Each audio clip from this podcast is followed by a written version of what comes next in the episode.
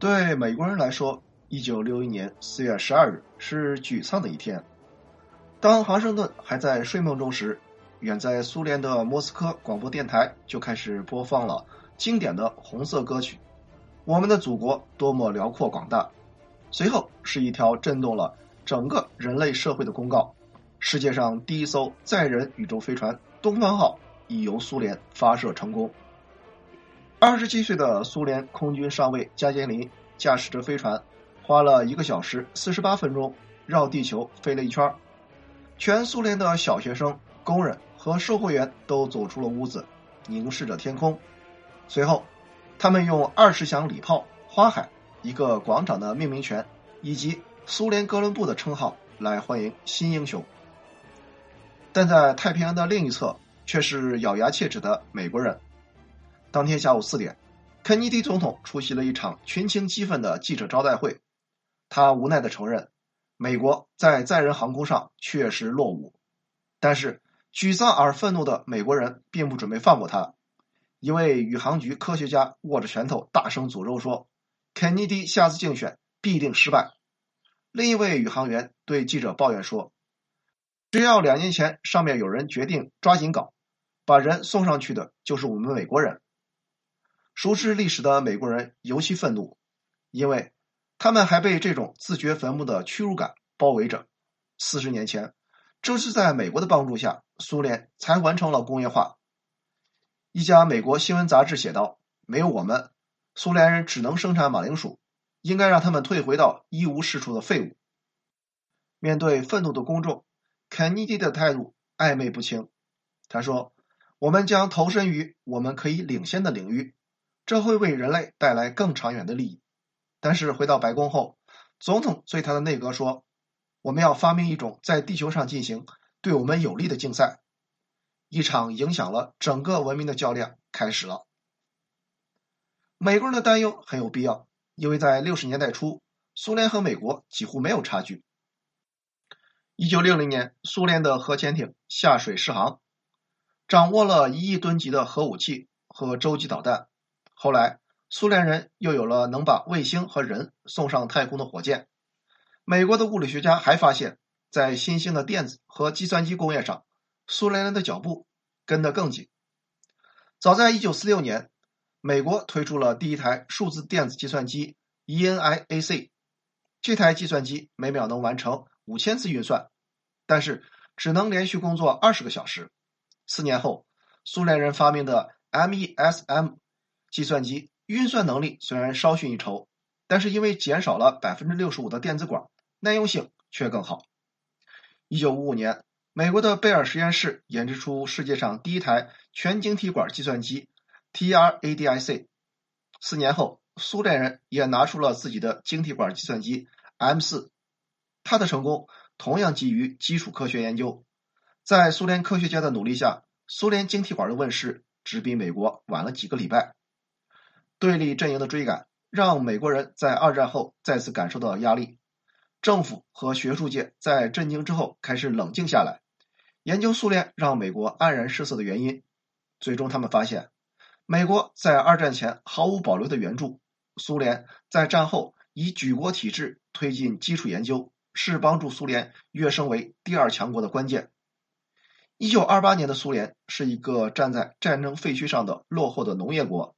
它的工业产值只相当于美国的八分之一，百分之九十以上的耕种依靠畜力和人力，轻工业则更为落后，重工业一片空白。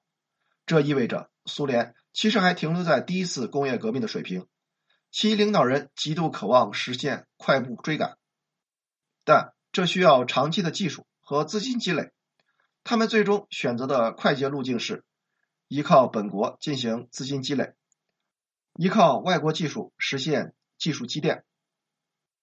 为了筹集工业建设所需要的资金，苏联采取了以农补工的方式，用农业集体化和工农业剪刀差，把农业的利润转移到工业中，以及向外国出口粮食换取外汇。在一九二八年到一九三八年的两个五年计划里，苏联农业提供的资金大致相当于同期国家投资资产投资的总额。苏联用来发展工业的资金是全国人民勒紧裤腰带省出来的。可是，只有资金是不够的，苏联还需要解决技术和设备的难题。放眼世界，美国是最先进的工业国，是苏联绝无可能绕过的外部援助。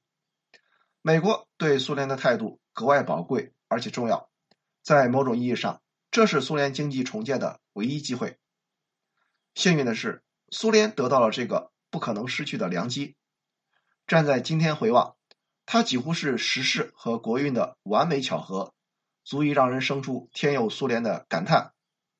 就当时而言，苏联虽然受到了政治上的孤立，但国际商贸还可以自由流通。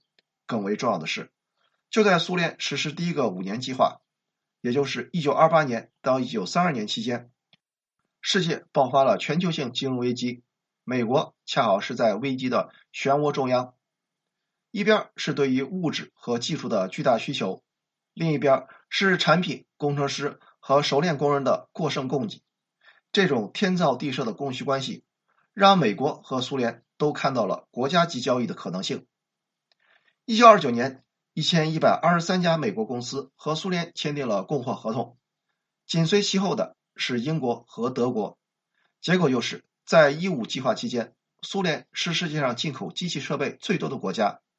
仅仅在一九三一年一年，美国出口的机器设备中有百分之五十卖给了苏联。在对苏联的援助中，美国人的输送可谓是毫无保留。在苏联马格尼托格尔斯克钢铁厂的建设中，四百五十名美国工程师日夜加班，绘制了精确到了每一个螺丝和螺母的建设图纸，用到的都是美国最新的观念和技术。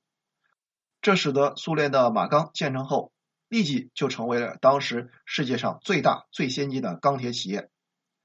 那是一个创世纪般的建设年代，美国源源不断的技术和设备输入，再加上苏联全体民众大干快上的热情，一个又一个记录诞生了。两个五年计划期间，苏联马格尼托格尔斯克、库兹涅茨、扎波罗热三大钢铁厂的全套设备和技术都来自于美国。著名的斯大林格勒拖拉机厂。其设备基本上是从美国的拖拉机厂拆运组装，构成苏联日后汽车工业框架的三大汽车厂，其蓝本完全是美国福特汽车的翻版。所有的这些项目都离不开美国的扶持。一五计划中有两万多名外国专家来到苏联，分布在从中央部门到工厂车间的所有领域。显然，这对于一个在一九二八年文盲率已经达到百分之五十的国家来说，是比物资和设备更宝贵的财富。美国对苏联的援助在世界的技术转让史上堪称罕见。出于后来的敌对状态，它很少被美国提及，但它对于苏联的作用却难以言表。这等于手把手的教会了苏联如何搭建完备的工业体系。一九三三年一月，苏联一五计划提前完成，斯大林发表讲话说：“过去我们没有钢铁工业。”没有拖拉机工业、汽车工业、航空工业，现在我们都有了。二战之后，斯大林对美国驻苏联大使哈里曼的表达更是直接：苏联所有的工业有三分之二是在美国的帮助下建成的。